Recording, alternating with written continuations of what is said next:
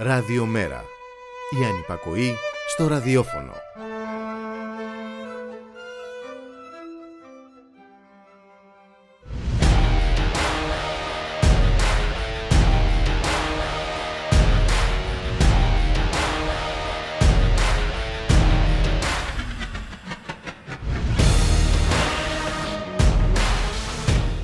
Χαίρετε κυρίες και κύριοι, ακούτε την εκπομπή Το Στίγμα της Μέρας με τον Γιώργο Χρήστου στην παραγωγή της εκπομπής Γιάννα Θανασίου, στη ρύθμιση του ήχου ο Γιώργος Νομικός.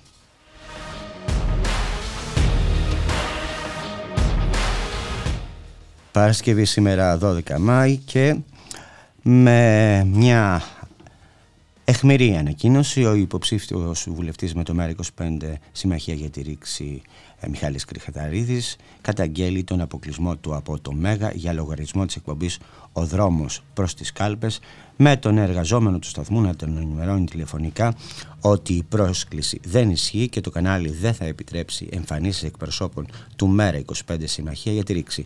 Είναι το τρίτο περιστατικό μετά τον αποκλεισμό του Κλέωνα Γρηγοριάδη από την ίδια εκπομπή και το κόψιμο της συνέντευξης του γραμματέα του ΜΕΡΑ 25 Γιάννη Βαρουφάκη στην εφημερίδα Τα Νέα του Ομίλου Μαρουνάκη υπογραμμίζει ο Μιχάλης Κρυθαρίδης υποψήφιος βουλευτής ε, στην Α Θεσσαλονίκη. Θα μιλήσουμε κατά τη διάρκεια της εκπομπής κυρίες και κύριοι με τον Μιχάλη για αυτό το ζήτημα.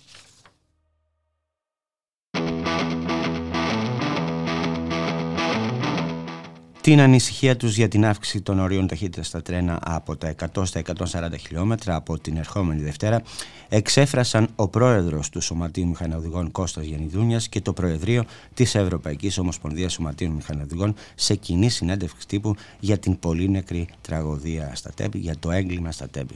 Σχεδόν τίποτα δεν έχει αλλάξει μετά τα Τέμπη, μόνο στο ότι θωρέα δομοκός λειτουργεί τηλεδιοίκηση και έγιναν βελτιώσεις στα τούνελ, σε όλα τα υπόλοιπα η κατάσταση παραμένει ίδια, είπε ο πρόεδρος της Πανελλήνιας Ένωσης Προσωπικού Έλξης Κώστας Γεννητούνια.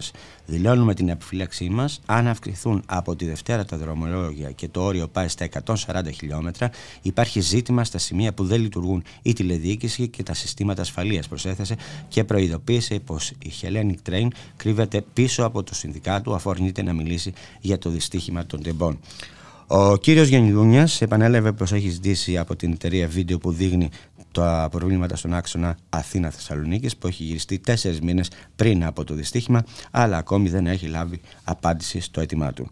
Το σύστημα επικοινωνίας ακόμη δεν λειτουργεί γιατί δεν έχει πιστοποιηθεί και γιατί ο ένας φορέας πετάει τον μπαλάκι στον άλλον ε, για τον εξοπλισμό. Η Hellenic Train κατηγορεί τη, ε, τη ΓΕΟΣΕ ε, γιατί δεν το έβαλε εγκαίρος, η ΓΕΟΣΕ τη Hellenic Train γιατί το έκανε, δεν το έκανε η Ιταλική εταιρεία και όπου καθεξής κατήγγειλε ο πρόεδρος της Πανελλήνιας Ενώσης Προσωπικού Έλξης.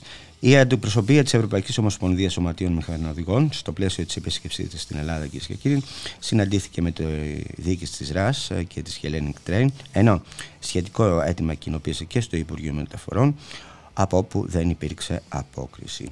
Ο πρόεδρος της Ευρωπαϊκής Ομοσπονδίας Μηχανοδηγών, Χουάν Χεσούς Γκαρσία, ανέφερε πως άλλη μία φορά επιχειρείται να πέσουν οι ευθύνες στον μηχανοδηγό, επισημένοντας ότι η Ομοσπονδία ήταν ενήμερη για την κακή κατάσταση τους σιδηρόδρομου στη χώρα μας.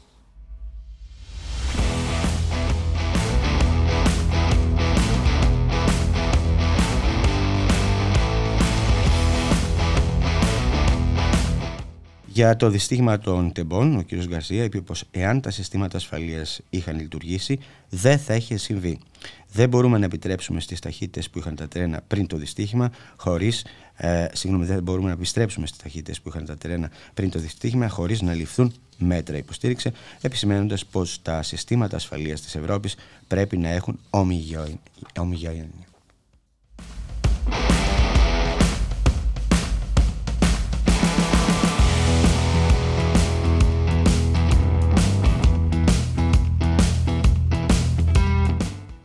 Γενική ανησυχία για τον τρόπο με τον οποίο η αστυνομία ασκεί την εξουσία στην Ελλάδα, αυθαίρετη και δυσανάλογη χρήση βίας από τις δυνάμεις ασφαλείας, ιδίως από τις αστυνομικές δυνάμεις, καθώς και δραματική υποδήλωση των εγκλημάτων μίσους κατά ΛΟΑΤΚΙ ατόμων, ε, ακόμα ένα χαστούκι κυρίες και κύριοι για το κράτος δικαίου στην Ελλάδα έδωσε το Ευρωπαϊκό Κοινοβούλιο αυτή τη φορά μέσω της Επιτροπής για τα Ανθρώπινα Δικαιώματα, τη LIBE δηλαδή, τη γνωστή LIBE. Αυτά τα ε, είναι ε, λόγια της LIBE, τα που σας διάβασα παραπάνω. Σε επιστολή που υπογράφει ο, ο επικεφαλής της LIBE, ο Χουάν Φερνάντο Λόπεθ Αγκιλάρ, απαντώντας στην αναφορά της μητέρας του Ζακ Κωστόπουλου για τη δολοφονία του γιού της, η κατάσταση στη χώρα μας περιγράφεται με τα μελανότερα χρώματα.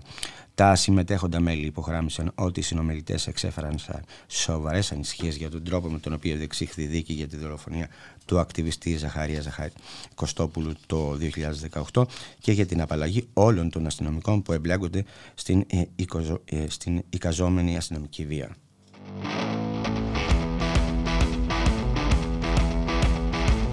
Η επιστολή έρχεται ως απάντηση στην Επιτροπή Αναφορών που, του Ευρωπαϊκού Κοινοβουλίου, στην οποία είχε προσφύγει η Ελένη Κωστοπούλου, ζητώντας από τους βουλευτές να χρησιμοποιήσουν τη δύναμή τους για να σταματήσουν πρακτικές που είναι αντίθετες με τη δημοκρατία και τη δικαιοσύνη και να διασφαλίσουν το σεβασμό της ανθρώπινης ζωής και αξιοπρέπειας.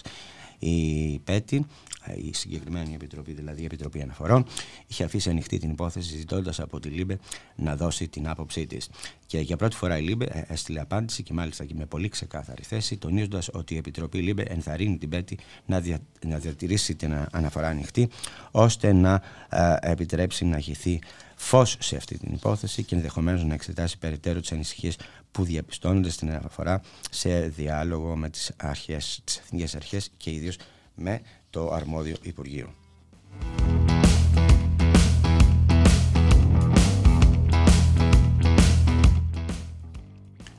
Και πάμε τώρα στην Τουρκία κυρίες και κύριοι και ο τέταρτος υποψήφιος στην προεδρική κούρσα της Τουρκίας, ο Σινάν Ογάν, ακύρωσε την προεκλογική του εκστρατεία και σύμφωνα με πληροφορίες προγραμματίζεται να κάνει δηλώσεις σήμερα ε, στην Άγκυρα. Χθες απέσυρε την υποψηφιότητά του από τις προεδρικές εκλογές της Κυριακής ο Εντζέ ε, υπό την απειλή να βγει στη δημοσιότητα ρο βίντεο.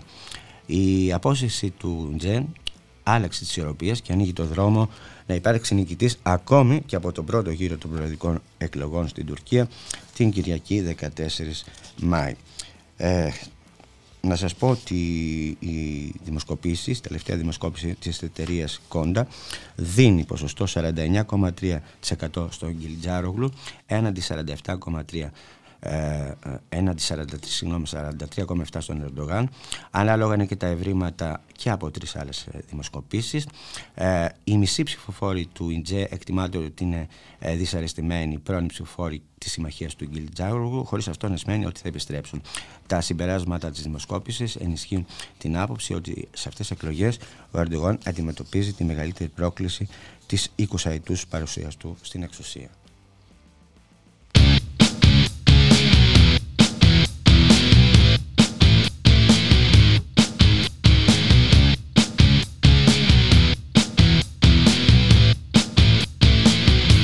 Dear Chasey Lane, I wrote to explain I'm your biggest fan. I just wanted to ask, could I eat your ass right back as soon as you can? You've had a lot of dick, had a lot of dick. I've had a lot of time, had a lot of time. You've had a lot of dick chasing, but you ain't had mine. Dear Chasey Lane, I wrote to complain. You never wrote me back. How could I ever eat your ass when you treat your biggest fan like that? You've had a lot of dick, had a lot of dick. I've had a lot of time, had a lot of time. You've had a lot of dick chasing, but you ain't had mine. Dear Chasey Lane, I wrote to constrain. This letter is my last. As your biggest fan, I must demand you let me eat your ass. You've had a lot of dick, had a lot of dick. I've had a lot of time, had a lot of time. You've had a lot of dick chasing, but you ain't had mine. P.S. Mom and Dad, this is JC. JC, this is my mom and dad. Now show 'em them titties. Now show 'em them titties. P.S. Mom and Dad, this is JC. JC, this is my mom and dad. Now show 'em them titties. Now show 'em them titties. Would you fuck me for blow?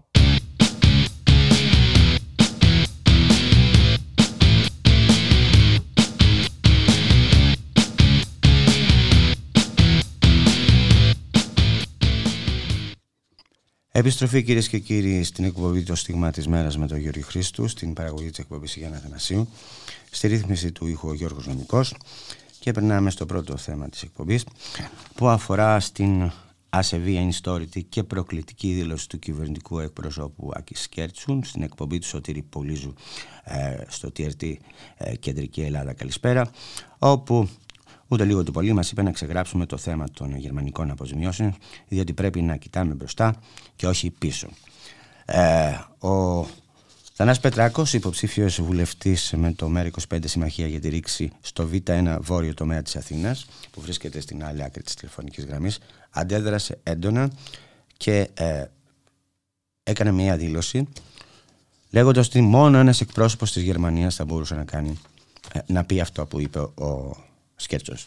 Θα έχουμε στην άλλη άκρη λοιπόν της τηλεφωνικής γραμμής του Θανάσου Πετράκο να τον καλησπερίσω, να τον χαιρετήσω. Γεια σου Θανάση. Γεια σου Γιώργο. Τι κάνεις; Εδώ, στον αγώνα. Τρέχουμε. Τελευταίο δε, ούτε δεκαήμερο δεν έχει μείνει. Για, για πες μου λίγο για τη δήλωση αυτή. Να ενημερώσουμε και τους να δεις, Λοιπόν, ο, ο κύριος Κέρτσος προφανώς εγώ λέω κατ' υπόδειξη του κυρίου Μητσοτάκη και θα εξηγήσω γιατί προέβη σε αυτή την όπως πολύ σωστά επανέλαβες στο χάρτη χαρακτήρισα και ασεβή και ανιστόρητη και προκλητική δήλωση ότι πρέπει να ξεχάσουμε τις γερμανικές, τη διεκδίκηση των γερμανικών επανορθώσεων ε, και διότι πρέπει να κοιτάμε μπροστά και έχουμε μείζονες προσκλήσεις, κλιματική αλλαγή, ε, ας πούμε και την ψηφιακή ε, μετάβαση. Το που κολλάει βέβαια η κλιματική Πάντως αλλαγή να και σου η πω, ψηφιακή πάντως, μετάβαση. να, αν με επιτρέψεις σήμερα το πρωί τα γύρισε κάπως γιατί είπε Ναι, ναι, ναι, ναι, ναι βέ- βέβαια, βέβαια. Λοιπόν, επειδή όμως ο κύριος Κέρτσος δεν είναι τυχαίος και χαιρόμαστε ως μέρα 25 Συμμαχία για τη Ρήξη όπου γιατί μας επιβεβαιώνει ε, επιβεβαιώνει αυτό που λέμε ε, που, ο- που πολύ σωστά ο επικεφαλής μας ο Γιάννης Βαρουφάκης έχει πει ε, ένα εκατομμύριο φορές Μητσοτάκης ΑΕ. Ο κύριος Κέρτσος δεν είναι τυχαίο πρόσωπο. Είναι ο, λόγω των δεσμών του είναι και το και μπήκε τώρα στη, στην προεκλογική περίοδο και αυτό λέει μας δικαιώνει στην, ε, στη θέση του κυβερνητικού εκπροσώπου διότι πρέπει να επιβεβαιώνει ο κύριος Μητσοτάκης ότι αποτελεί Μητσοτάκης ΑΕ η κυβέρνησή του καθότι ο κύριος Κέρτσος έγινε γνωστή η δεσμή του και με τους μεγάλους ολιγάρχες και όλα τα μεγάλα συμφέροντα της χώρας αλλά και με τα ξένα συμφέροντα.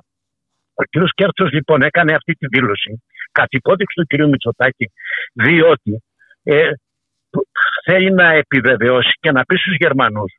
Ε, μετά βέβαια και την επίσκεψη του κυρίου Τσίπρα όπου πήγε στον κύριο Σόλτς και διαφήμιζε ότι ο κύριος Τσίπρας ότι ο, ο κύριος Σόλτς και η Γερμανία στηρίζει ΣΥΡΙΖΑ εδώ πέρα. Λοιπόν, ο κύριος Μητσοτάκης σου λέει τι έγινε, λέει, λες να μας κάνουν κανένα πλάκα οι Γερμανοί και να στηρίξουν ένα Τσίπρα.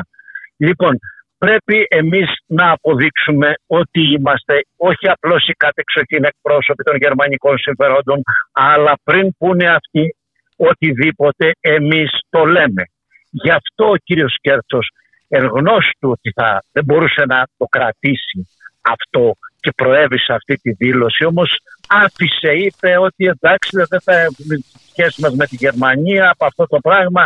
Λοιπόν, Όμως έδωσε σήμα, είπε κύριοι της Γερμανίας. Εμείς είμαστε για εσά. Μην κάνετε κανένα πλάκα και στηρίξετε τον Τσίπρα να στηρίζετε εμάς. Ε, Όμως εδώ πέρα από τα. Ε, ε, τι αυτό κάνουν λες μεταξύ ουσιαστικά το, τους, το είπα τα με τη δύο, φα- μνη- με τα επιτρέψεις δύο αυτό. μνημονιακά Ε, ε, επιτρέψε, κόμματα μου, πιο- επιτρέψε μου. Αυτό που λες ουσιαστικά το λέω ότι το ότι δεν έχουμε βρει λύση δεν σκιάζει τις ελληνογερμανικές σχέσεις και προοπτικές. Βέβαια. Ε, αυτό είναι αυτό που λες εσύ τώρα. Ακριβώς. Ακριβώς. Ακριβώς.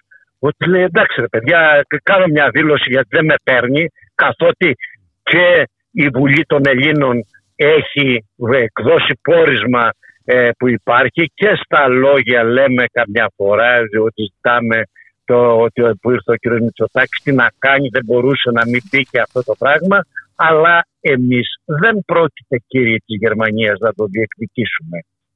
Αυτό όμως όπως λέω, είναι ασέβεια προς τη μνήμη των ε, 200.000 νεκρών και εκτελεσμένων της γερμανικής κατοχής, προς τη ασέβεια προς τα δεκάδες μαρτυρικά χωριά και πόλεις που έκαψαν οι Γερμανοί, προς τις τεράστιες υποχρεώσεις που έχει στη χώρα μας από το κατοχικό δάνειο, την κλοπή των αρχαιολογικών θησαυρών, τα οποία ο αείμνηστος Μανώλης Γλέζος στη μαύρη βίλοβουλο της κατοχής, ο Πολυμέρου ο Βόγκλιτ, αλλά και το ίδιο το Εθνικό Συμβούλιο Διεκδικήσει των Γερμανικών Οφειλών προς την Ελλάδα. Τα έχουν αποτυπώσει, αλλά επαναλαμβάνω και η Βουλή των Ελλήνων.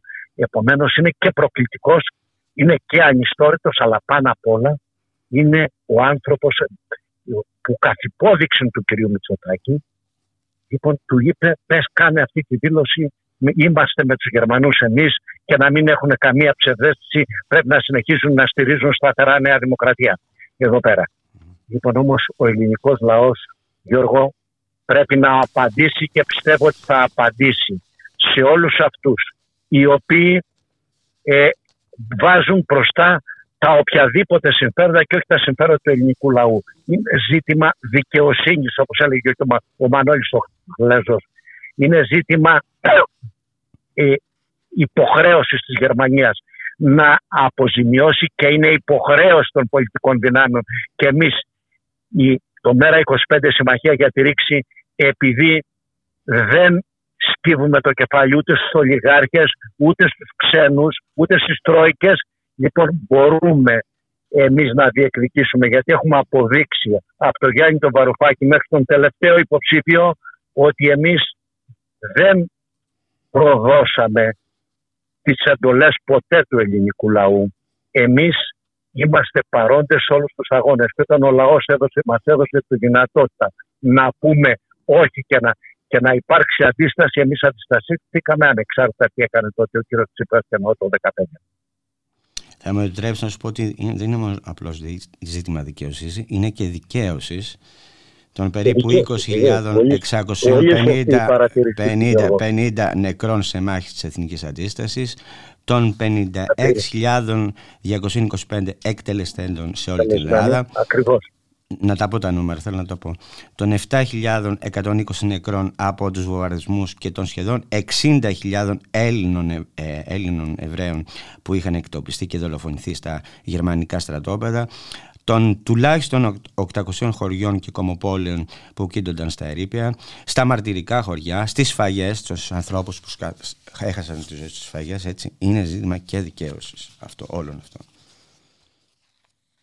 Να ακούς; Ακριβώς, πολύ, πολύ σωστά, πολύ σωστά ε, τα είπατε αναλυτικά Γιώργο, όλα αυτά ε, τα στοιχεία που δείχνουν ότι ε, διεπράχτηκαν εγκλήματα πολέμου, εγκλήματα κατά της ανθρωπότητας και επομένως όπως πολύ σωστά επεσήμανες είναι και δικαίωσης, είναι ε, το θέμα δικαίωσης όλων αυτών που αγωνίστηκαν για την να είναι ελεύθερη η πατρίδα μας και όπως έλεγαν και πανανθρώπινη ελευθεριά. Και να γνωρίζουν οι ψηφοφόροι, οι Ελληνίδες ψηφοφόροι, οι Έλληνες ψηφοφόροι τι θα ψηφίσουν στις επόμενες εκλογές. Γιατί, γιατί, γιατί, γιατί υπάρχουν και τα, το αδόλφου τα εγγόνια που κατεβαίνουν στις εκλογές με τον ένα με τον άλλο Ακριβώς. τρόπο, Μόνο, δηλαδή, τι, τι άλλο θα έλεγε ένας απόγονος των ταγματασφαλιτών από αυτά που είπε ο κύριος Σκέφτος; Τι άλλο θα έλεγε, Γιώργο; Τίποτα, το ίδιο αυτό, αυτό θα λέει. Το ίδιο θα έλεγε. Δυστυχώς. Γι' αυτό λέω ότι πρέπει και νομίζω το λέμε όλοι στο Μέρα 25 Συμμαχία για τη ρήξη το, ότι πρέπει να τον απομπέψει ο κ. Μητσοτάκης αφού δεν τον αποφεύγει και δεν πρόκειται να τον αποφεύγει σημαίνει ότι όλα αυτά έγιναν με δική του εντολή και, και μετά έκανε τη μερική ε, διόρθωση δίθεν αλλά στους Γερμανούς έστειλε το μήνυμα ότι κύριοι εμείς δεν πρόκειται να διεκδικήσουμε. Μπα να λέει τώρα το Εθνικό Συμβούλιο, δεν πάνε να γράφονται στη Βουλή, δεν πάνε να έχουν υποθεί. Λοιπόν, εμείς δεν πρόκειται να διεκδικήσουμε τίποτα γιατί τα δικά σας συμφέροντα θα βάζουμε πάνω από τα συμφέροντα του ελληνικού λαού. Κυβερνητικός εκπρόσωπος είναι, τη θέση κυβέρνησης εκφράζει. Ακριβώς, ακριβώς. Και πάνω απ' όλα και ο κυβερνητικός εκπρόσωπος δεν κάνει καμία δήλωση αν δεν συνοηθεί με τον Πρωθυπουργό. Ναι, Όπως είναι γνωστό. Σωστό. σωστό. Λοιπόν, δεν το έκανε ο Χ υπουργός. Δεν είναι. Και ούτε ο κύριος Κέρτσο είναι ένας τυχαίος, είναι ένας κύριος Λιβανός που είπε αυτό. Ε, ε θυμάσαι στη Σπάρτη, ας πούμε, κλπ. Λοιπόν, είναι γνωστό το τι εκπροσωπεί και γιατί είναι σε αυτή τη θέση. Και κλείνουμε και μάλιστα στην κρίσιμη προεκλογική περίοδο για να σηματοδοτήσει τη Μητσοτάκη ΑΕ και τις σχέσεις με τους ολιγάρχες ντόπιες και ξένους. Ντόπιες και ξένους. Και κλείνουμε με αυτό. Εντάξει. Σε ευχαριστώ πολύ. Και εγώ ευχαριστώ Γιώργο. Να είσαι καλά. Χαιρετώ. χαιρετώ.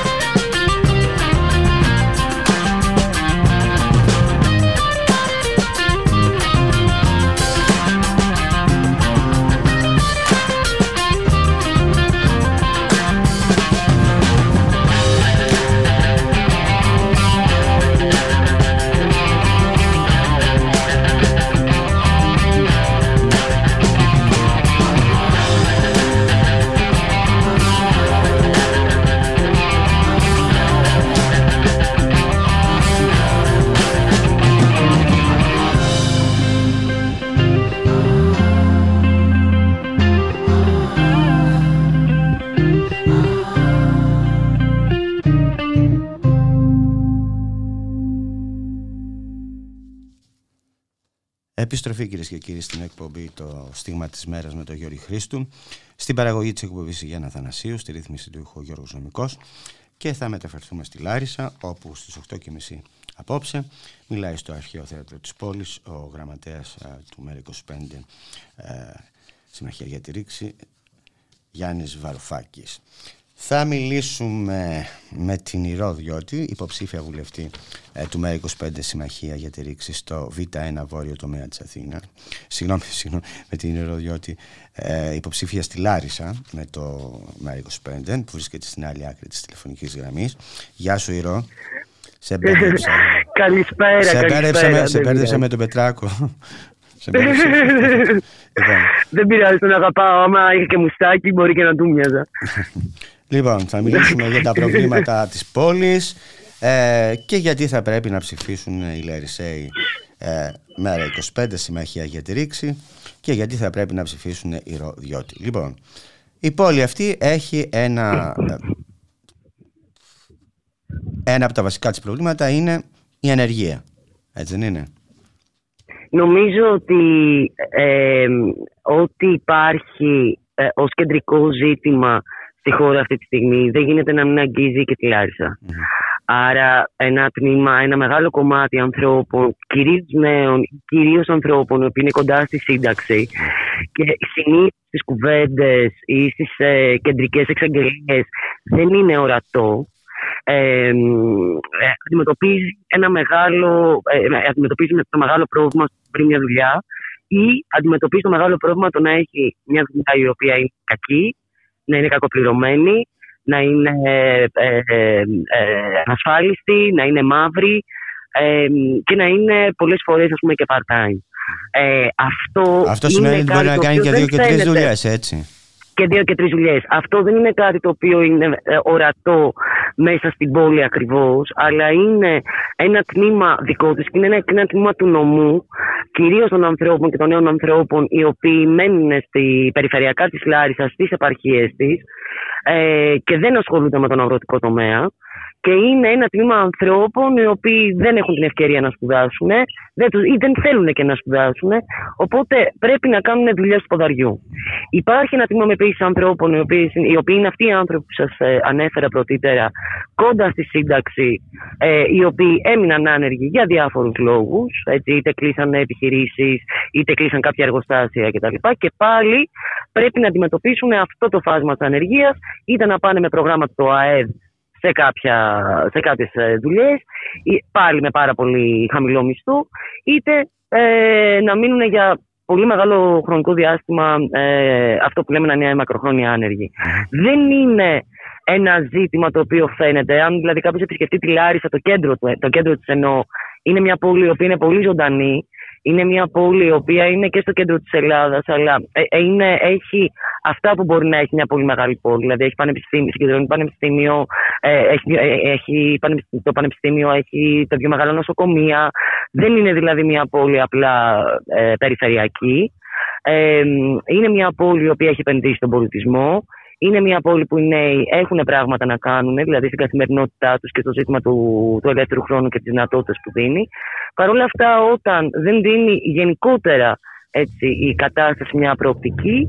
Νομίζω ότι αυτό είναι και ένα θέμα το οποίο πάντα πρέπει να το βλέπουμε και να είναι πολύ ψηλά στη, στην ατζέντα μας. Μιλήσεις και για τον αγροτικό τομέα, για την πρωτογενή παραγωγή, έτσι, εκεί πέρα. Ναι, αυτό είναι ένα πρόβλημα, ένα ζήτημα το οποίο κάποιος που δεν μένει εδώ ή κάποιος που δεν έχει επαφή ε, με την, ε, με, τη, με, τον, με την ε, περιφέρεια που, και με τον αγροτικό τομέα γενικότερα το βλέπει πολλές φορές και ως μια γραφικότητα.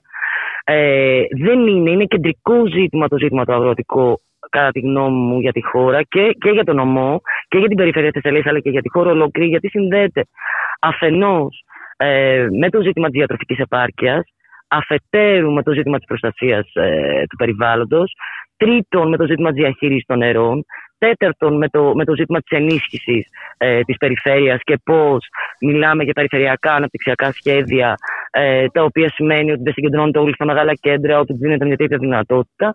Ε, με το ζήτημα της εκπαίδευσης των αγροτών, με το ζήτημα τι μοντέλο αγροτικό θέλουμε, τι παραγωγική ανασυγκρότηση είναι αυτή που θέλουμε να κάνουμε, ποιος είναι ο κοινωνικός μετασχηματισμό, α πούμε, ακόμα και σε αυτό το κομμάτι τη παραγωγή. Ο μετασχηματισμό σε αυτό το κομμάτι τη παραγωγή. Άρα λέμε, λέω ότι από εδώ ότι το γεγονό ότι, ότι υπάρχει ένα τεράστιο κόστο πια στο να μπορέσει να καλλιεργήσει. Δηλαδή είναι οι, οι αγρότες εδώ, οι κτηνοτρόφοι επίσης και λόγω του ενεργειακού, λόγω του κόστου των ζωοτροφών εκτοξεύτηκαν οι, οι δικοί τους λογαριασμοί που σημαίνει ότι αυτό στο, στο, στο λαχανικό ή στο κρέας που τρώμε μετακλείεται στην τιμή.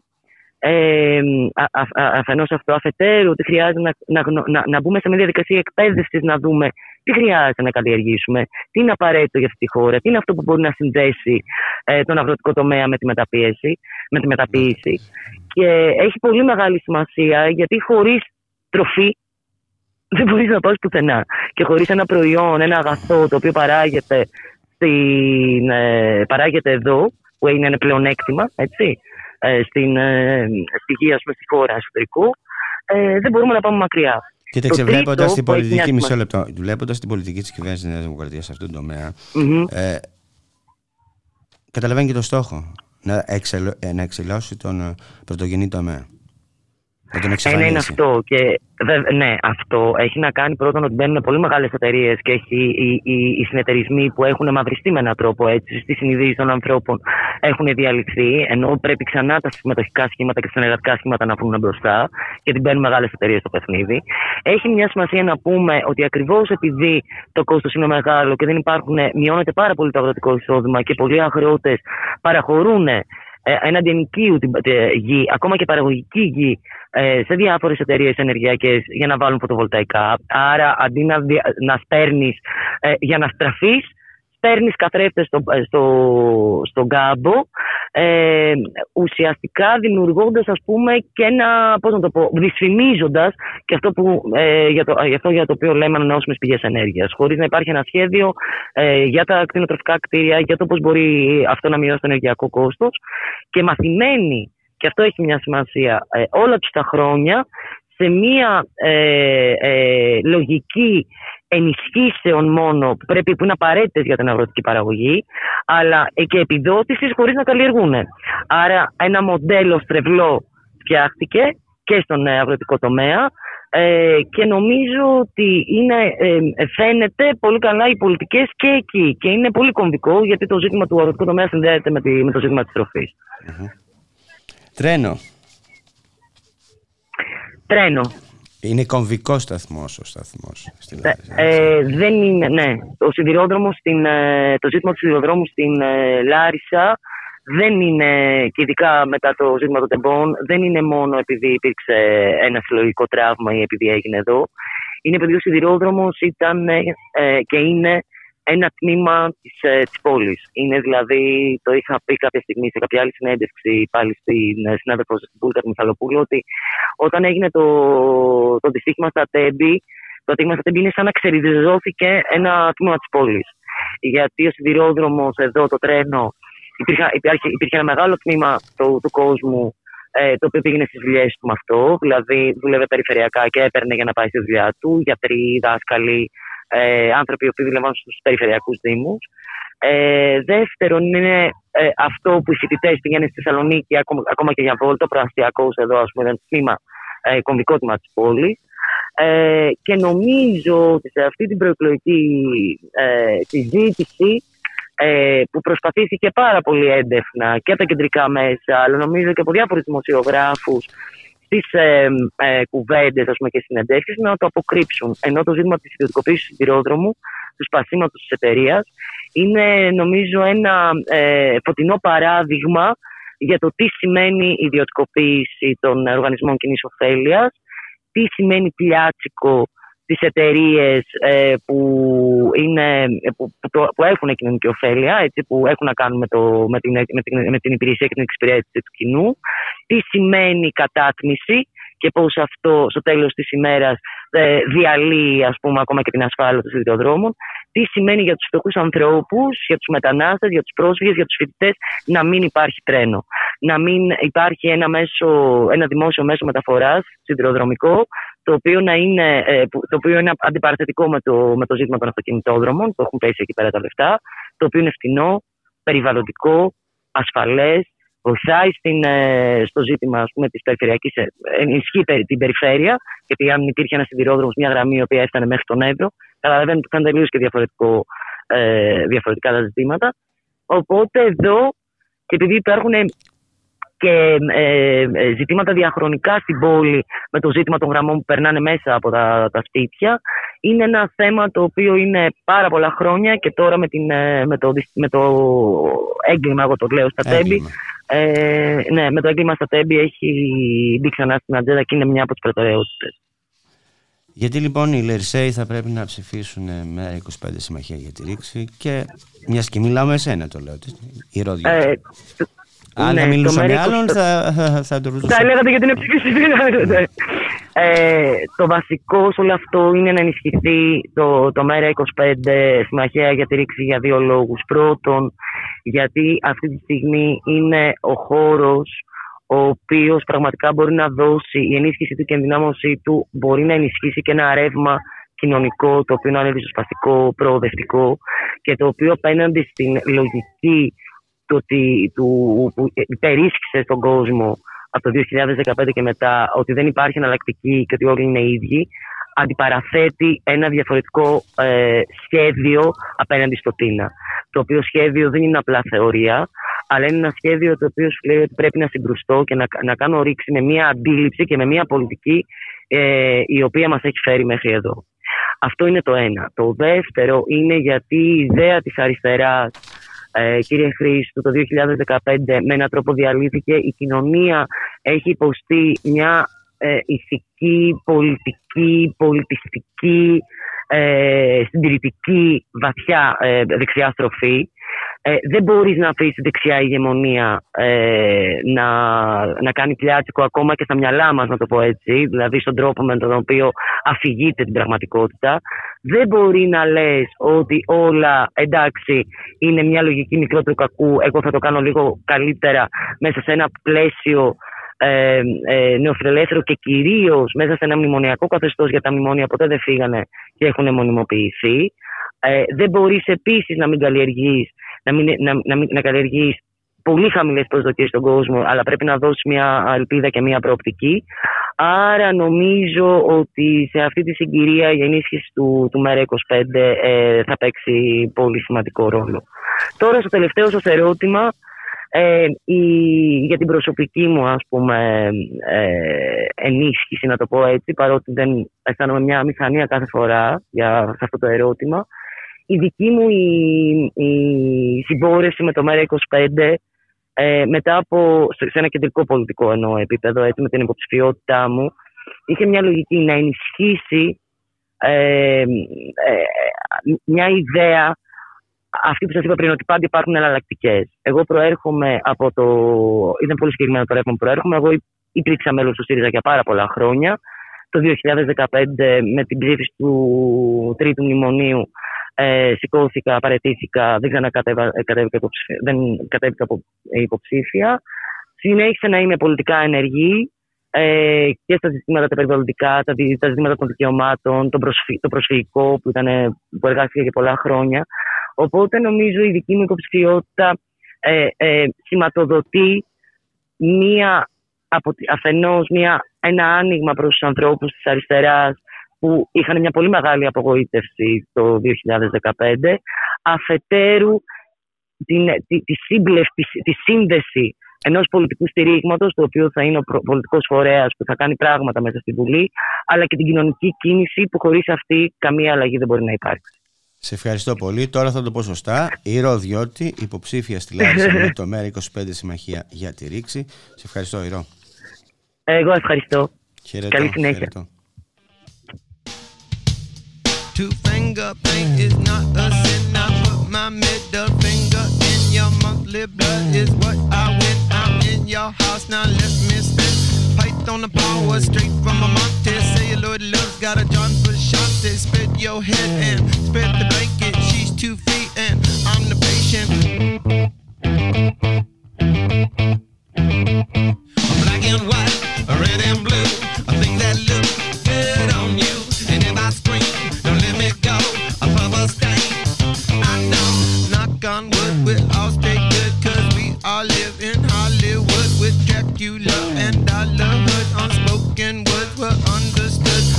To my ass in alligators. Let's get it on with the alligator haters. Did what you did, did what you said. What's the point, yo? What's the spread? Black and white, red and blue.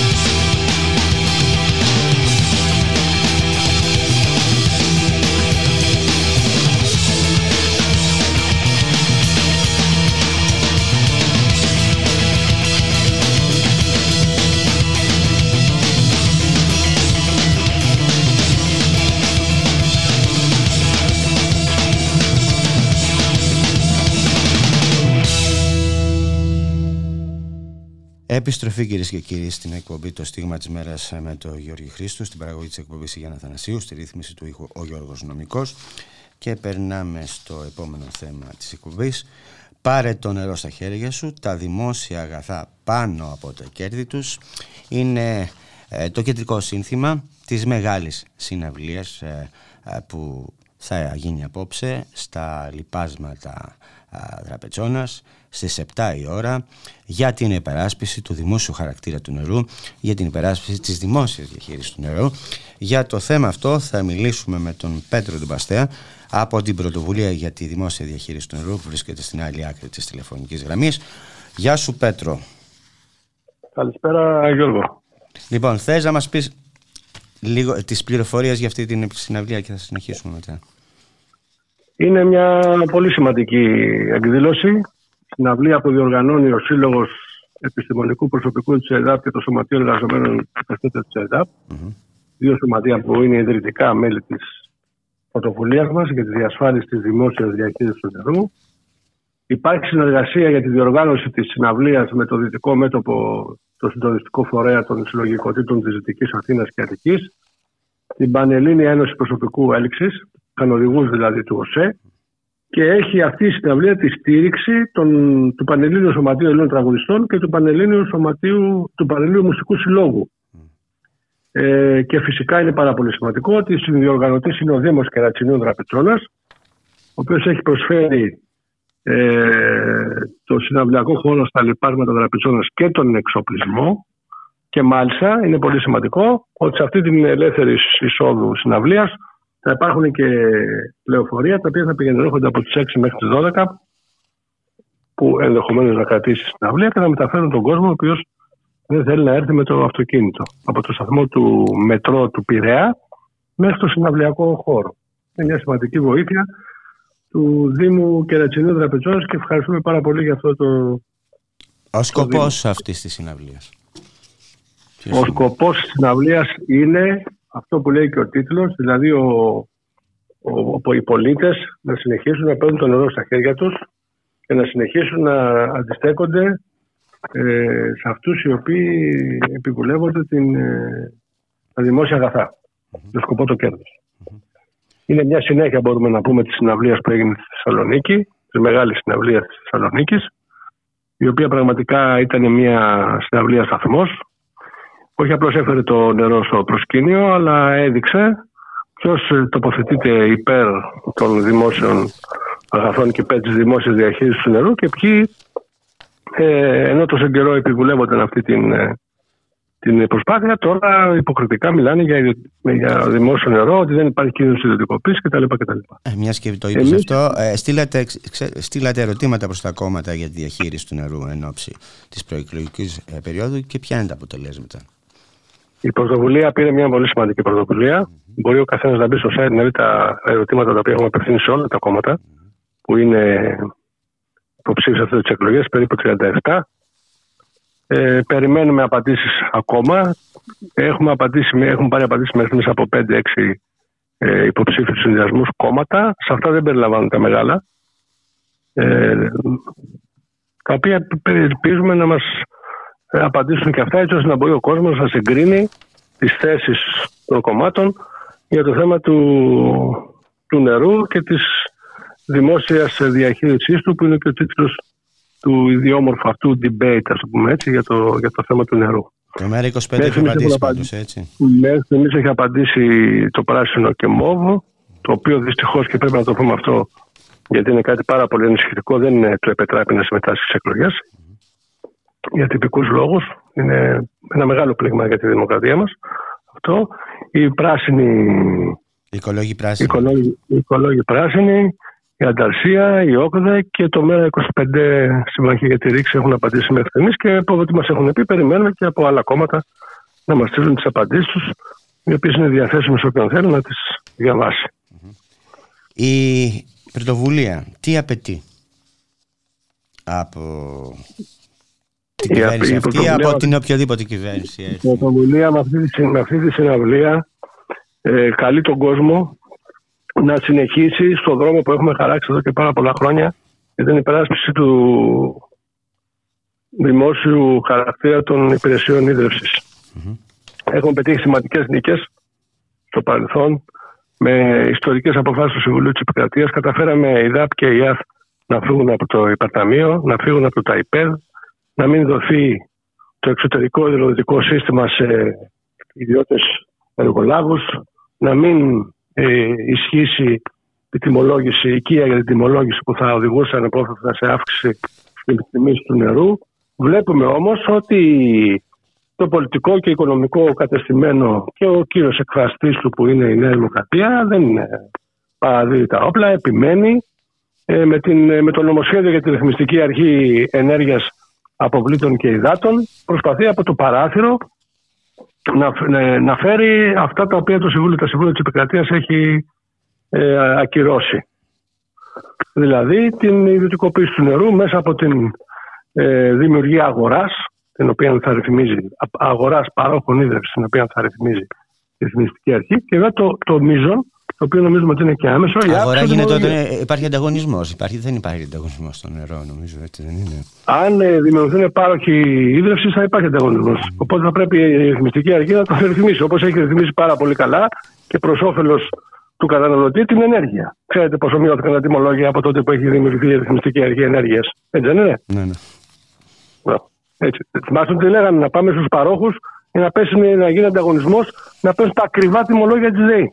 Άρα παραμένει και το επίκαιρο και το σύνθημά Αυτός σα να είναι- μην αυτός είναι ο γίνει στόχος. το νερό σαν τη Θα ΔΕΗ. το ρεύμα ακριβώ. Αυτός είναι ο στόχος τους. Αυτός είναι ο στόχος τους. Και όσο και να κρύβονται, και όσο να προσπαθούν με πλάγιους τρόπους να, το, πε- να, το, να το πετύχουν, αυτός είναι ο στόχος και δεν θα το πετύχουν. Όπως δεν πέτυχαν και τα προηγούμενα. Αυτή είναι η παρακαταθήκη του κινήματος του νερού. Αυτό θέλουμε να πρωτοφωνάξουμε στη συναυλία σήμερα όλοι μαζί, τραγουδώντας με τους πολύ σημαντικούς καλλιτέχνες που Θα τους πω, εγώ- θα συμμετέχουν τους και πω εγώ τους- στο τέλος. Θα τους πω εγώ στο τέλος. ναι, τους ευχαριστούμε για την αφιλοκερδή συμμετοχή, να το πούμε και αυτό.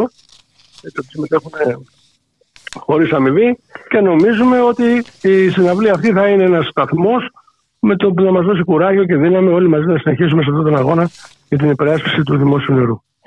Σε ευχαριστώ, Βόλη. Σε ευχαριστώ. Να είστε καλή συνέχεια. Χαιρετώ.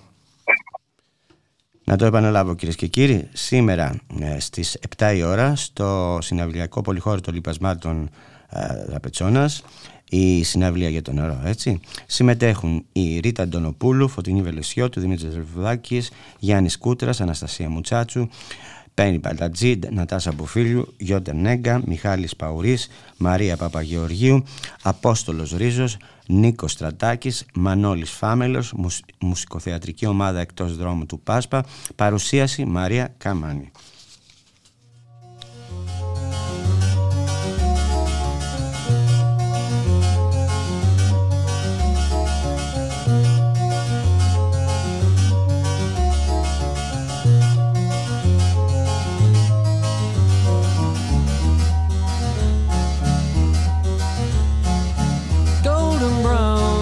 Texture like sun lays me down with my mind. She runs throughout the night.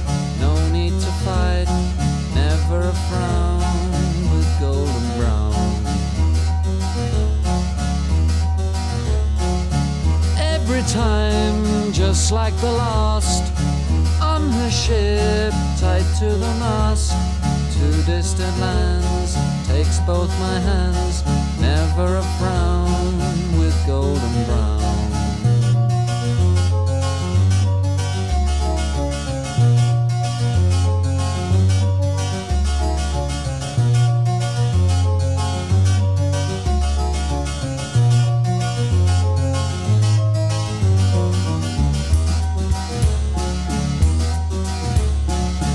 golden brown, fine temptress. The ages, she's heading west. From far away, stays for a day.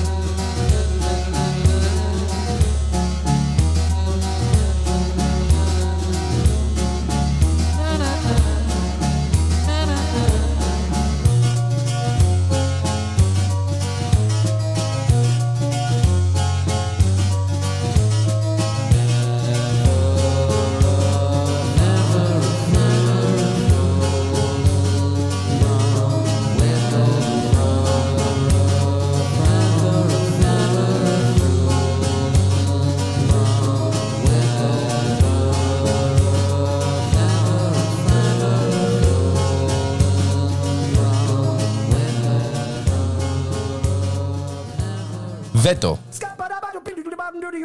Δευτέρα έως Παρασκευή 3 με 5 μεσημεριάτικα εδώ, στο radiomera.gr. Με τον Θοδωρή Βαρβαρέσο Δρόσο Και τον Δημήτρη Λιάπη. Μια εκπομπή για την πολιτική, κοινωνία, πολιτισμό και άλλα πολλά που θα ανακαλύψουμε μαζί. Εσείς θα θέσετε βέτο σήμερα. Έτσι πρέπει παιδάκι μου.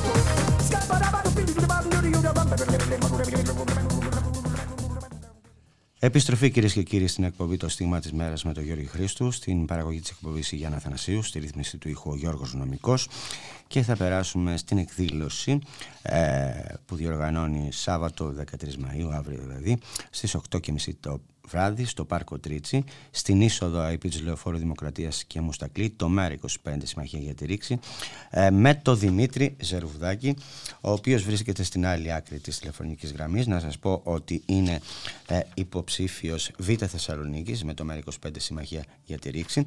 Να το καλησπερίσω λοιπόν. Καλησπέρα, καλησπέρα, τι κάνετε; Μια χαρά. Βλέπω ότι σήμερα το διήμερο είναι φορτωμένο και απόψε το βράδυ στα λοιπάσματα Ραπετσόνας. Έτσι, Ναι, ναι. Και αύριο μια ε, ολόκληρη συναυλία ε, στηριγμένη πάνω σε εσάς. Θέλετε να μας Και η αλήθεια είναι ότι την Κυριακή θα βρεθώ και στη, στην Κατερίνη με το Μουσικό Γυμνάσιο και Λύκειο. Που γίνεται μια πολύ ωραία εκδήλωση Πολύ εκεί με τα καλό παιδιά. αυτό, ο- με τα Στο παιδιά. πάρκο της Κατερίνης. Ναι, Πολύ ναι, καλό ναι, αυτό με τα πραγματικά, παιδιά. πραγματικά. Ωραία, να μιλήσουμε λίγο για, για τη συναυλία την αυριανή. Ναι, βεβαίως, βεβαίως. Τι συναυλία Κοιτάξτε, αυτή, γιατί καταρχάς- γίνεται; Καταρχάς, εγώ χαίρομαι που ουσιαστικά κατά μία έννοια θα μπορούσε να πει κανείς ότι υπάρχει έτσι κάτι στο προεκλο- το προεκλογικό κλίμα που επιβάλλει τέτοιου είδους πολιτικές εκδηλώσεις. Αλλά στο μέτρο που αυτές έχουν και ένα χαρακτήρα έτσι διεκδίκησης ε, για όλες αυτές τις ε, κινηματικές συλλογικότητες που αντιμετωπίσανε τα ζητήματα τα οποία ε, θα αναδειχθούν αύριο ε, παραμονές των, των εκλογών το κάνει ακόμα πιο βαρύνον και σημαντικό θεωρώ. Δεν ξέρω, έτσι, έτσι το νιώθω μέσα μου τουλάχιστον. Εντάξει, ό,τι αφορά τώρα την δικιά μας την ε, παρουσία, είναι πολύ σημαντικό η τέχνη μας να συνδέεται έτσι, με την ευρύτερη εικόνα. Πάντα έτσι μου αρέσει να το λέω και χαίρομαι πάρα πολύ πραγματικά που θα είμαστε αύριο ε, παρόντες σε αυτήν την ωραία εκδήλωση. Να πούμε ότι το τραγουδάτε και αγωνιζόμαστε. Όχι, τραγουδάμε κι εμείς μαζί σας. Και αγωνιζόμαστε για τη ρήξη με την ιδιωτικοποίηση του πάρκου Τρίτσι, έτσι. Για τη ρήξη με τη διόνυση του χιτά φυτιλή. Μιλάμε για την κάφη σκουπιδιών, ανάλογο φαινόμενο με το Βόλο. Για τη ρήξη με τα σχέδια για LNG και καύση αερίου στο Σκαραμαγκά. Επίσης το Βόλο, Μμμ. με πλατφόρμα έτσι, LNG. Για τη ρήξη και την αρπαγή του ποικίλου όρους και του μεγάλου μέρους της Πετρούπολης και του Περιστερίου από το Μητροπολιτικό Ναό Λαμίας. Έκπληξη αυτό. Εντάξει, για την εκκλησία. Κοιτάξτε, τώρα. η, η, η αλήθεια είναι ότι και σε ό,τι αφορά την ε, δικιά μας την περιοχή, επάνω από όπου ε, έρχομαι, υπάρχει το θέμα και της καύσης των σκουπιδιών. Τα ζητήματα είναι κοινά σε όλη την Ελλάδα Α, πλέον. Ο Τιτάνας είναι εκεί πάνω, ναι, ο Τιτάνας. Ακριβώς, ακριβώς. Έχουμε τον Τιτάνα, έχουμε και το χιτάκι αντίστοιχα της Μαυροδάκης, που τα πράγματα δεν είναι και τόσο εύκρατα. Ε, Δυστυχώς οι επιλογές που έχουν γίνει τα τελευταία χρόνια σε, στα ζητήματα διαχείρισης των αποβλήτων, των βιοαποβλήτων και γενικότερα το θέμα της ενέργειας μας οδηγούν σε τέτοιες λύσεις που είναι απολύτως ε, ρηπογόνες για τις ε, πολιτείες μας. Η Θεσσαλονίκη αυτή τη στιγμή είναι πρώτη σε μόλυνση σε μικροσωματίδια, έτσι, ορμόμενος από εκεί. Από τα Ήδη LP, τα πρόστιμα από τα πέφτουν. LP, έτσι, τα LP. Ναι, ναι, Είναι ναι. τα LP. Ε, υπάρχει μεγάλο πρόβλημα. Εντάξει, και φαντάζομαι ότι και εδώ κάτω, ειδικά το δυτικό κομμάτι των Αθηνών, που είναι χρόνια η επιβάρυνση, αντίστοιχα τα ζητήματα αναδεικνύονται πλέον σε, σε καταστροφή και όχι απλά έτσι λάθος επιλογές. Εγώ Τέλος ξέρετε, πάντων, εμείς οφείλουμε να κινητοποιηθούμε, δεν το συζητώ. εγώ ξέρετε χαίρομαι που με κάτι τέτοιες εκδηλώσεις η τέχνη ε, παίρνει τη θέση που της αξίζει να είναι δίπλα στην κοινωνία γιατί όλα αυτά τα χρόνια, το ξε- γνωρίζετε καλά, η τέχνη και ο πολιτισμός κυνηγήθηκαν ανηλαίως. Ναι, δεν είναι τυχαίο αυτό το οποίο έχει γίνει. Οτιδήποτε αναβλύζει ελευθεριακά και ελεύθερα από αυτόν τον τόπο έχει κυνηγηθεί. Είναι δεδομένο αυτό. Δεν θέλουν την ελεύθερη έφε- έκφραση, δεν θέλουν τις διαφυγές, ειδικά για τον νεαρό κόσμο, γιατί η τέχνη για τον νεαρό κόσμο ήταν, είναι και θα είναι μια ε, πραγματική διαφυγή ακόμα και επαγγελματικά. Θέλουν αυτόν τον κόσμο να τον οδηγήσουν ε, σε κάποιο άλλο τύπου γαλέρες που οι ίδιοι προσδοκούν και τα κέρδη τους όπως είναι ο επισητισμός, όπως είναι ο τουρισμός, όπως είναι οι κατασκευές και όλες οι επιλογές που έχουν γίνει ειδικά σε ό,τι αφορά το καλλιτεχνικό δυναμικό της χώρας τα τελευταία χρόνια δεν ήταν τίποτα περισσότερο από το να δημιουργηθεί ένα ψηλό ψηλό κόσκινο από όπου θα περισσέψουν ε, πάρα πολλές χιλιάδες κόσμος. Τώρα, εντάξει, η αλήθεια είναι ότι έχουμε πάρα πολλή δουλειά σε αυτό το πεδίο θεσμικά. Πρέπει πολλά πράγματα να, ε, να τα προσεγγίσουμε εκ νέου. Ε, υπάρχει δυστυχώς καταγεγραμμένη μια τεράστια πολυνομία μέσα στα χρόνια. Ευθύνη έχουν όλες οι κυβερνήσεις από τη μεταπολίτευση και μετά για, αυτό το, για αυτήν την κατάσταση που επικρατεί στον χώρο των ε, ανθρώπων που ζουν από την τέχνη τους. Είναι πάρα πολύ δύσκολη η συνθήκη. Ωστόσο, εντάξει, δεν μπορούμε να πούμε ότι ο κόσμος αυτός έλειψε από την ε, κινηματική ζωή του τόπου. Ειδικά, από, ειδικά με το θέμα και των ε, καταλήψεων των θεάτρων και νωρίτερα εμάς ε, το σωματείο μας ο Σύλλογος Μουσικών Βορειοελλάδος έχει μια παρεμβατικότητα και έχει προσπαθήσει τα τελευταία χρόνια να κοινωνικοποιηθεί ε, ευρύτερα μέσα στην πόλη και το έχουμε καταφέρει και με ενάντια στον πόλεμο, έτσι, και ενάντια στον πόλεμο, να το πω και αυτό. Ναι. Γιατί ε, το έχετε κάνει και, και ενάντια, ναι, πριν ένα χρόνο ακριβώς, πριν ένα χρόνο ακριβώς, πραγματικά, σε 8 Μάη.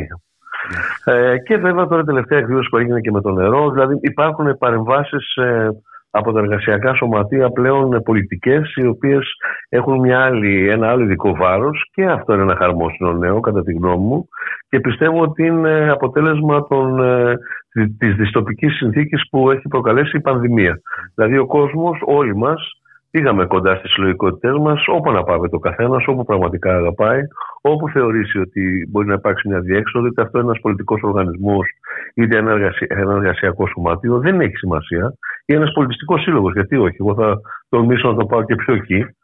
Ο κόσμος έδειξε την ανάγκη ότι πρέπει να βρεθούμε, να μιλήσουμε, να συνομιλήσουμε, να δούμε πού βρισκόμαστε, ρε παιδί μου, να, να δούμε τι θα κάνουμε, δηλαδή, τι θα απογίνουμε, κάπως έτσι. Νομίζω ότι αυτό το κλίμα, αν όχι στην ένταση που είχε μέσα στην πανδημία, σε ένα καλό επίπεδο ακόμα παραμένει ζωντανό. Φάνηκε αυτό και με το έγκλημα στα Τέμπη, όπου ο κόσμος, όλοι μας, ήμασταν έξω επί τόσες μέρες συνεχόμενα και πολλές φορές και με δύο και τρεις πορείες ακόμα ε, την ημέρα, ε, οι οποίες είχαν δεκάδες χιλιάδες ε, ανθρώπων που βγήκαν από τα σπίτια τους. Και νομίζω ότι υπάρχει ένας... το ότι 2,5 εκατομμύρια σε όλη την Ελλάδα βγήκαν στους δρόμους. Ε, πολύ σημαντικό. Τεράστιο, πολύ σημαντικό. τεράστιο νούμερο αυτό. Ε, ναι. Δηλαδή νομίζω ότι έχει στηθεί πια μια υγιή συνθήκη κινηματικής ζωής η οποία οπωσδήποτε θα βαθαίνει και το πολιτικό κριτήριο ειδικά για τους νέους που εμβαπτίζονται για πρώτη φορά σε αυτές τις συνθήκες και έχει πολύ μεγάλη σημασία για αυτά τα παιδιά να διεκπαιρωθεί, να τεκμηριωθεί μάλλον πιο σωστά να το πω στο κεφάλι τους ότι η φυσική τους παρουσία μπορεί και επιβάλλεται να αλλάξει τα πράγματα πρέπει να πάρουν νίκες αυτά τα παιδιά και να μπορέσουν να προχωρήσουν και στις δυσκολίες που έρχονται στη ζωή, γιατί δεν ξεχνάμε ότι αυτή είναι ο στόχος. Αλλά και για εμά, τους παλαιότερους, που μετά από τις τόσες απογοητεύσεις, ειδικά από το 2015 και μετά, έχοντας χάσει το πλεονέκτημα ως δημοκρατική αριστερά, αναζητούμε μια νέα προπατησιά, μια νέα ενότητα, μια νέα προγραμματική σύγκληση, ούτως ώστε να, να καταφέρουμε να ανατρέψουμε όλη αυτή την ε, δυστοπία της ε, ολιγαρχίας σε βάρος μας. Κύριε Ζουρβέλη, γιατί, γιατί, ε, γιατί θα πρέπει κάποιος να ψηφίσει μέρα 25 Συμμαχία για τη ρήξη. Κοιτάξτε, θα σας πω έτσι από την, ε, πολύ αισθηκτοδός θα μιλήσω έτσι από την καρδιά μου. Γιατί πιστεύω ότι είναι αυτή τη στιγμή η πλέον δημοκρατική πρόταση σε ό,τι αφορά τη σχέση του πολίτη με την ανάθεση. Ε, νομίζω ότι έχει πολύ μεγάλη σημασία να επαναπροσδιορίσουμε τη σχέση μας με το πώς λειτουργούμε ε, στην κοινωνία και στην πολιτική. Το ΜΕΡΑ25 είναι ένα νέο κόμμα, μην το ξεχνάμε αυτό. Προσπαθεί να ε, στηθεί και να οργανώσει την περπατησιά του μέσα σε μια πάρα πολύ δύσκολη συνθήκη. Η πανδημία δεν ήταν τυχαία συνθήκη, δεν ήταν γόνιμη συνθήκη, καλύτερα να το πω πιο σωστά. Ωστόσο, έχει, έχει, έχει καταφέρει να δημιουργήσει ένα σοβαρό αξιακό σύστημα, ε, το οποίο η κοινωνία το αντιλαμβάνεται. Ε, κάνοντας αντιπολίτευση αυτά τα τέσσερα χρόνια δυναμική και μιλώντας με ονόματα και διευθύνσεις, αυτό ήταν και βέβαια ο κύριος λόγος για τον οποίο, για παράδειγμα, ο Κλέον ο Γρηγοριάδης αυτή τη στιγμή διώκεται ε, και δικαστικά, ε, έχει καταφέρει να δημιουργήσει μια συνθήκη αξιοπιστίας, θεωρώ, όμως στον κόσμο. Αλλά το πιο σημαντικό κομμάτι, σε αντίθεση με αυτά που ε, διαχειρίζονται και λένε τα τρολάκια γενικώς δεξιά και αριστερά, πιστεύω ότι το ΜΕΡΑ25 φαίνεται ένα νέο πνεύμα στην ε, αριστερά, λίγο πιο δημοκρατικό. Δεν έχει εκείνο το σφιχταγκάλιασμα με το συγκεντρωτικό κομμάτι που ταλανίζει την αριστερά από καταβολής της ιστορίας της. Ε, είναι λίγο πιο αμεσοδημοκρατικό και το καταστατικό του κόμματος. Δεν λέω ότι όλα αυτά λειτουργούν πια και στην εντέλεια, ωστόσο υπάρχουν τα, τα εχέγγυα, υπάρχουν οι βάσεις προκειμένου να γίνει κάτι καλό. Αυτό το αντιλαμβάνεται η κοινωνία και ιδίω η νεολαία.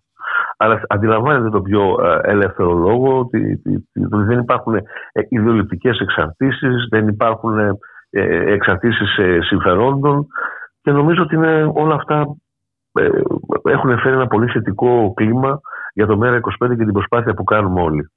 Ευχαριστώ πολύ. Χαιρετώ σας. Εγώ σας ευχαριστώ. Εγώ σας ευχαριστώ. Κυρίες και κύριοι, να επαναλάβω εγώ, Σάββατο 13 Μάη, 8.30 το βράδυ στο πάρκο Τρίτσι, στην είσοδο επί της Λεωφόρου Δημοκρατίας και Μουστακλή, το ΜΕΡΑ25 Συμμαχία για τη Ρήξη, διοργανώνει συναυλία διαμαρτυρίας με τον Δημήτρη Ζερουδάκη τον ε, υποψήφιο στη Β' Θεσσαλονίκη ε, με το ΜΕΡΑ25 Συμμαχία για τη Ρήξη.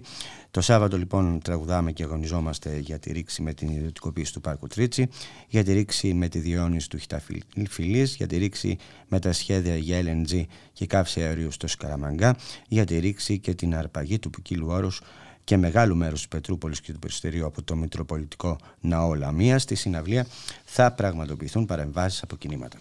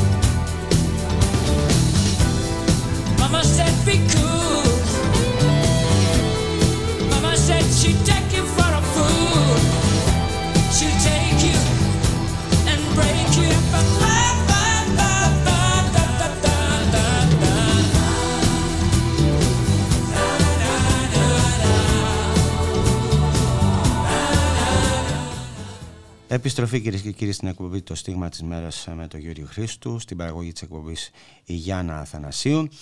Ε, έχουμε αλλάξει ηχολήπτη, έχουμε ηχολήπτρια. Ε, στον ήχο λοιπόν η Χαραστόκα. Και περνάμε στον αποκλεισμό από την εκπομπή του Μέγα ο, κο- ο δρόμος προς τις κάλπες που κατήγγειλε ο Μιχάλης Οκριθαρίδης, ο υποψήφιος βουλευτής στην Αλφα Θεσσαλονίκης με το ΜΕΡΑ25 Συμμαχία για τη Ρήξη. Δεν θα πω πολλά εγώ, θα πει ο ίδιος που βρίσκεται στην άλλη άκρη της τηλεφωνικής γραμμής. Γεια σου Μιχάλη. Καλό μεσημέρι Γιώργη, καλό μεσημέρι και στις ακροάτρες και τους ακροατές μας. Την έφαγες στην πόρτα κι εσύ, ε; Την έφαγα και εγώ την πόρτα.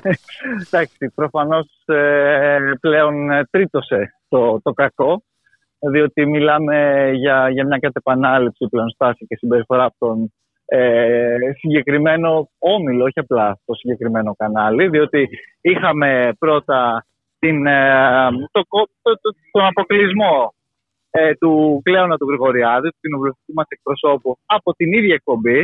Έτσι, από πάνελ το οποίο τα χαμουρίδια δεν, θα- δεν θα γινόταν και τελικά μια χαρά έγινε απλά χωρίς την παρουσία του εκπροσώπου μας.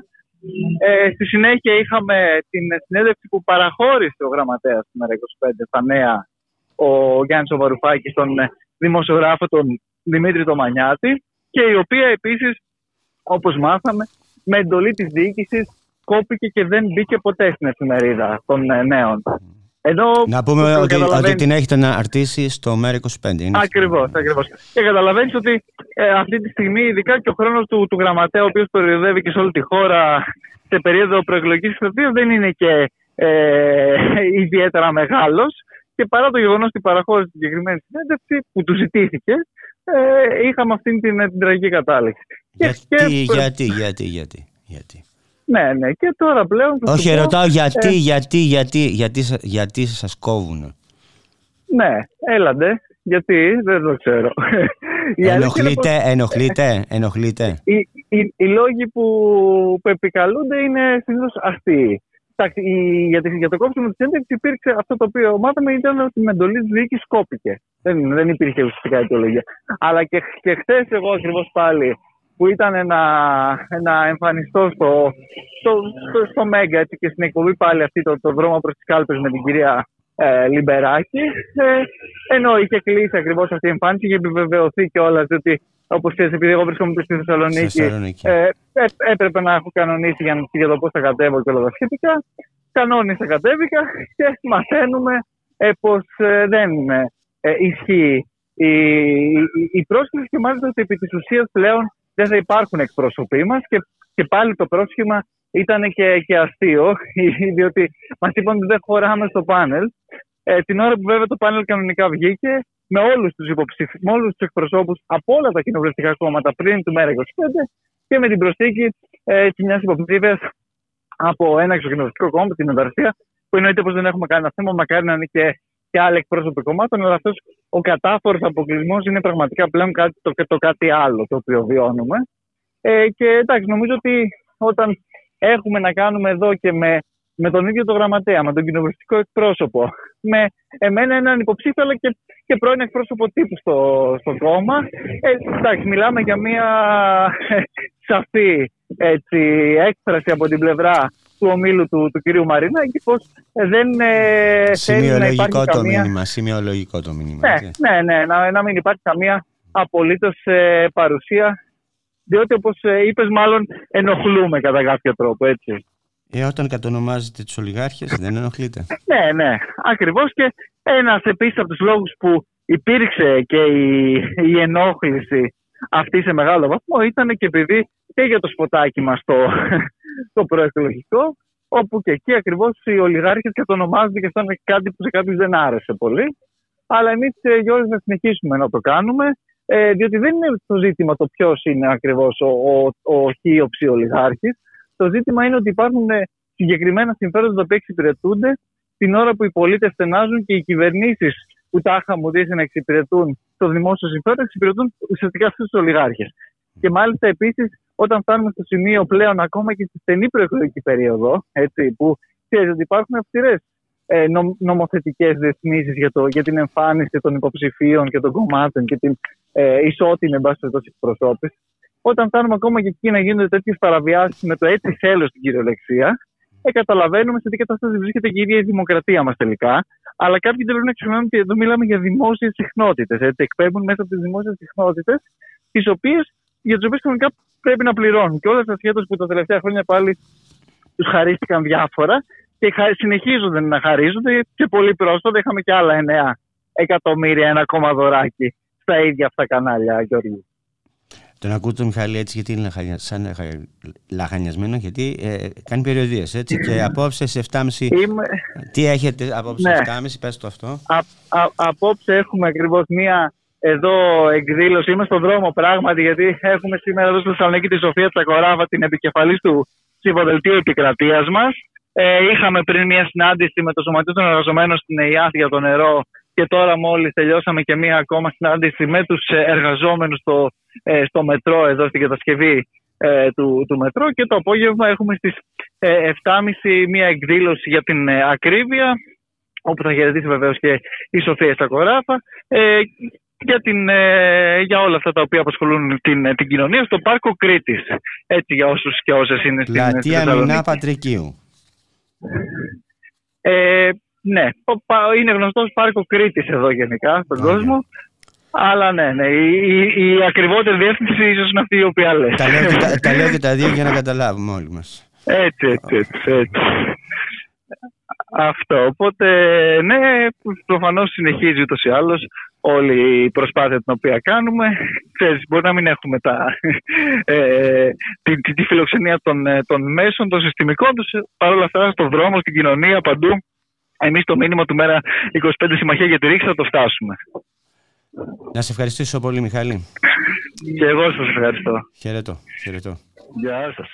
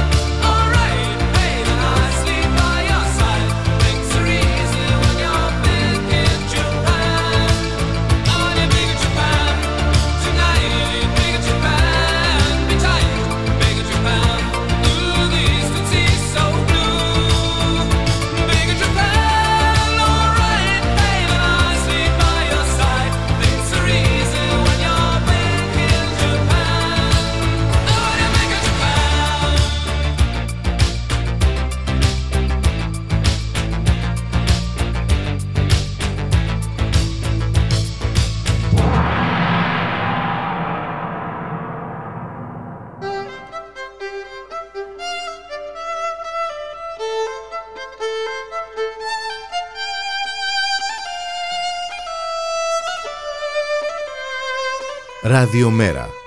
Η ανυπακοή στο ραδιόφωνο.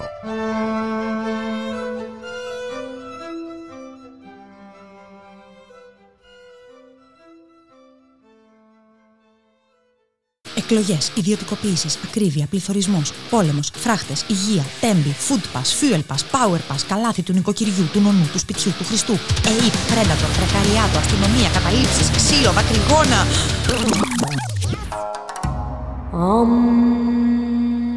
Εισπνοή, εκπνοή. Με την Κατερίνα Χιωτίνη. Η πολιτική γιόγκα της ημέρας. Από Δευτέρα έως και Παρασκευή, 11.30 με 1 στο Ράδιο Μέρα.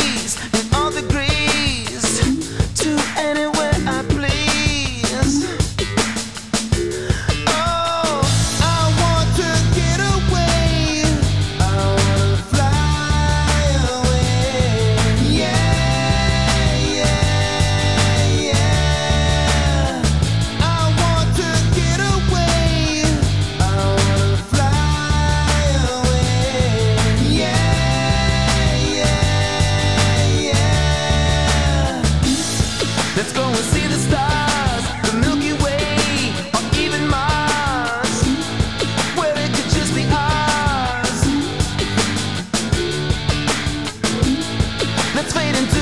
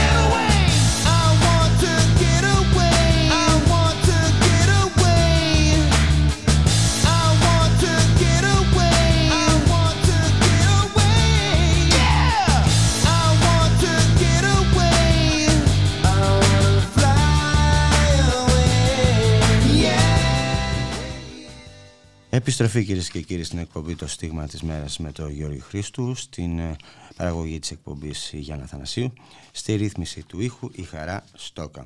Και περνάμε στο τελευταίο θέμα της εκπομπής που αφορά στην εκδήλωση για τον αγώνα των δύο εργατών Πρασίνου της Green and Health που βγήκαν νικητές, επαναπροσλήθηκαν για τα πολιτικά συμπεράσματα και τον απολογισμό τους, που θα γίνει απόψε ε, ε, στις 6.30 στο Εργατικό Κέντρο της Αθήνας. Για το θέμα αυτό να σας πω ότι την εκδήλωση ε, την διοργανώνει η Επιτροπή Ταξικής Αλληλεγγύης στους δύο απολυμμένους του Εργάτου Πρασίνου. Για το θέμα αυτό θα μιλήσουμε με τον ε, Κώστα τον Αβραμίδη, τον πρόεδρο του Συλλόγου Εργαζομένων στο ΤΕ, που από την πρώτη στιγμή και αυτός, όπως και πάρα πολλοί άλλοι εκεί, βρέθηκαν κοντά στους δύο απολυμμένους, προκειμένου να, να επαναπροσληφθούν. Γεια σου Κώστα. Ε, ε, καλησπέρα σας και καλησπέρα και στους ακροατές. Λοιπόν, θες να μας πεις λίγο για αυτόν τον αγώνα και να πάμε μετά στα συμπεράσματα. Ναι. Ε, να ξεκινήσω λιγάκι από το τέλος. Στις 20 Απριλίου οι δύο συναδελφοί μας οι απολυμμένοι επιστρέψαμε στη δουλειά τους ε, πραγματικά νικητές ε, με έναν αγώνα που δόθηκε έτσι όπως είπες από μια σειρά συλλογικότητες που συγκροτήσανε την ε, Επιτροπή Ταξικής ε, Αλληλεγγύης στους δύο απολυμμένους εργάτες Πρασίνου. Ε, και ταυτόχρονα βέβαια ε, και με την πρωτοβουλία η οποία είχε συγκροτηθεί εσωτερικά μέσα στην ε, Green and Health από εργαζόμενους ε, οι οποίοι ε, συνεχίσανε με την συλλογικότητα που, που υπήρχε από τις ε, 9 Νοεμβρίου η οποία κατέβηκε στο δρόμο, ακτήρισε κλπ. να διεκδικεί την επαναπρόσληψη των συναδέλφων τους. Ε, η εκδήλωση σήμερα έχει απολογιστικό χαρακτήρα για έναν πραγματικά σημαντικό αγώνα και είναι σημαντικός γιατί ε, η επιμονή και η πίστη στο δίκαιο του των δύο απολυμμένων συναδέλφων του Κωστή και του Σπύρου οδήγη ήταν εκείνοι που γύρω, α, γύρω από αυτή την επιμονή, γύρω ε, από την αγωνιστικότητα και το, και το δίκαιο των συναδέλφων. Να κάνουμε μια παρένθεση, αν θυμάμαι καλά, ξεκίνησε Ναι, ναι, από ναι, τον ναι. περασμένο Νοέμβρη, νομίζω. Έτσι, γι' αυτό λες επιμονή. και Ναι, αυτά. ναι, τον περασμένο Νοέμβρη Νοέμβρη. στις 9, στις, ε, στις 9 Νοεμβρίου είχε γίνει η απεργία, η γενική απεργία στην οποία η συμμετοχή των, των εργαζόμενων ήταν πραγματικά πρωτόγνωρη. Ε, στην Green and Health ε, η πρωτοβουλία, το συλλογικό ε, υποκείμενο που είχε δημιουργηθεί κατάφερε και κατέβασε στο δρόμο καμιά 80 άτομα, ένα πολύ σημαντικό αριθμό.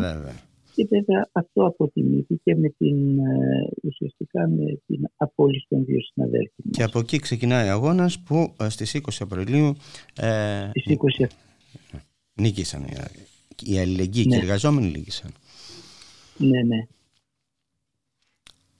Ε, Έλες για τον τι να απολογισμό. πούμε άλλο, δε- ε, ναι, σήμερα είναι ο απολογισμός. 6,5 ώρα είναι σημαντικό να είναι όσο γίνεται περισσότεροι σε αυτή την, την απολογιστική εκδήλωση.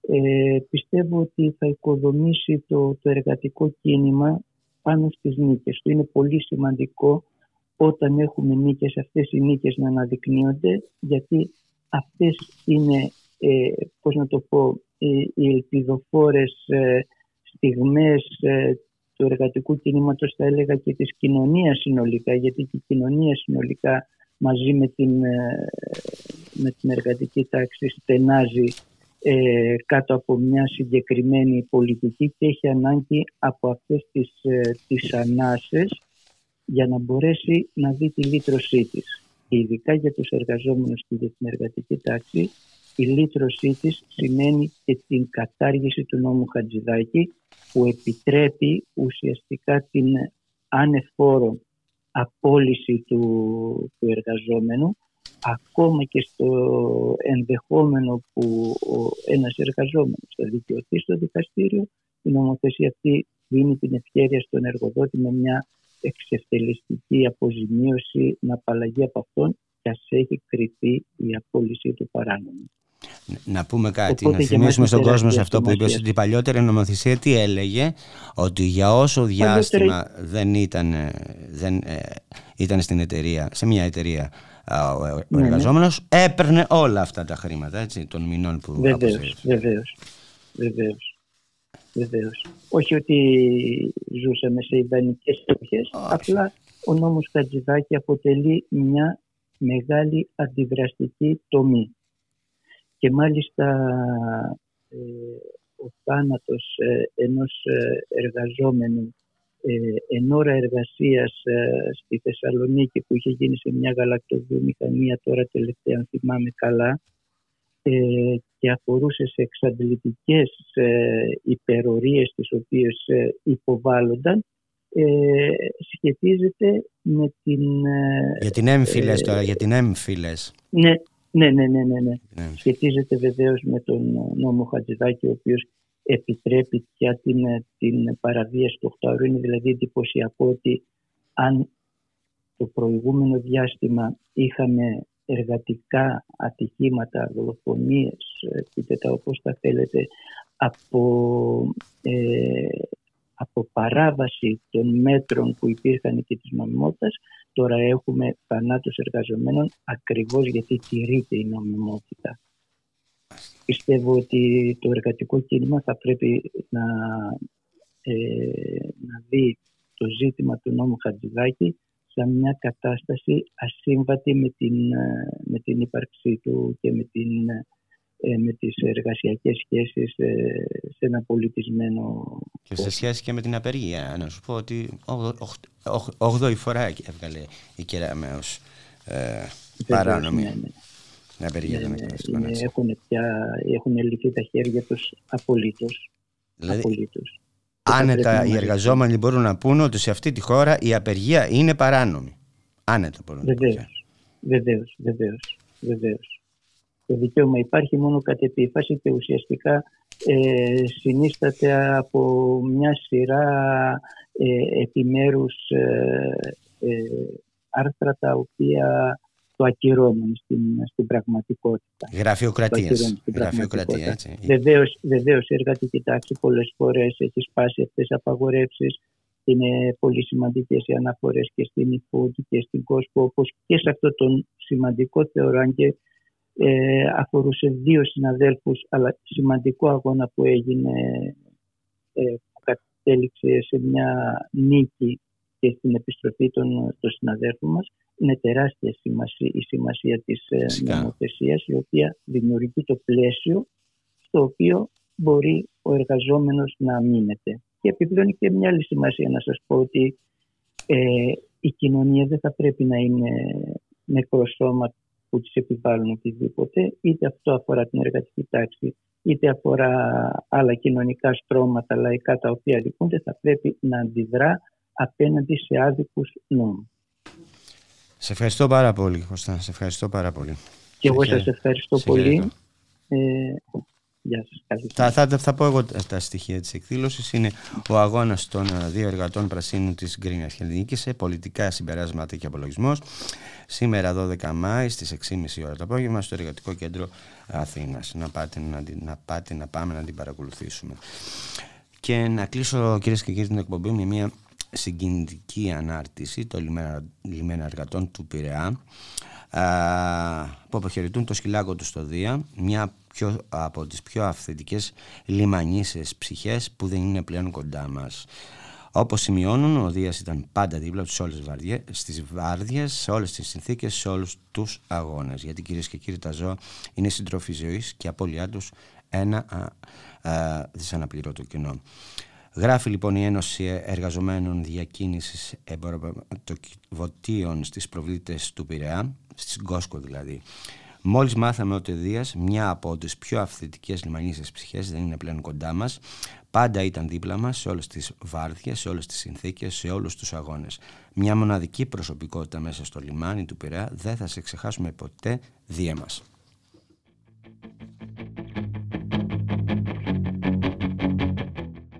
Φτάσαμε στο τέλος της σημερινής εκπομπής από εμένα, τη Γένα Αθανασίου που ήταν στην παραγωγή της εκπομπής στη Χαρά Στόκα και το Γιώργο α, νομικό που ήταν στη ρύθμιση του ήχου. Να έχετε ένα καλό υπόλοιπο ημέρας. Ακολουθεί η εκπομπή Βέτο με τον Δημήτρη Λιάπη.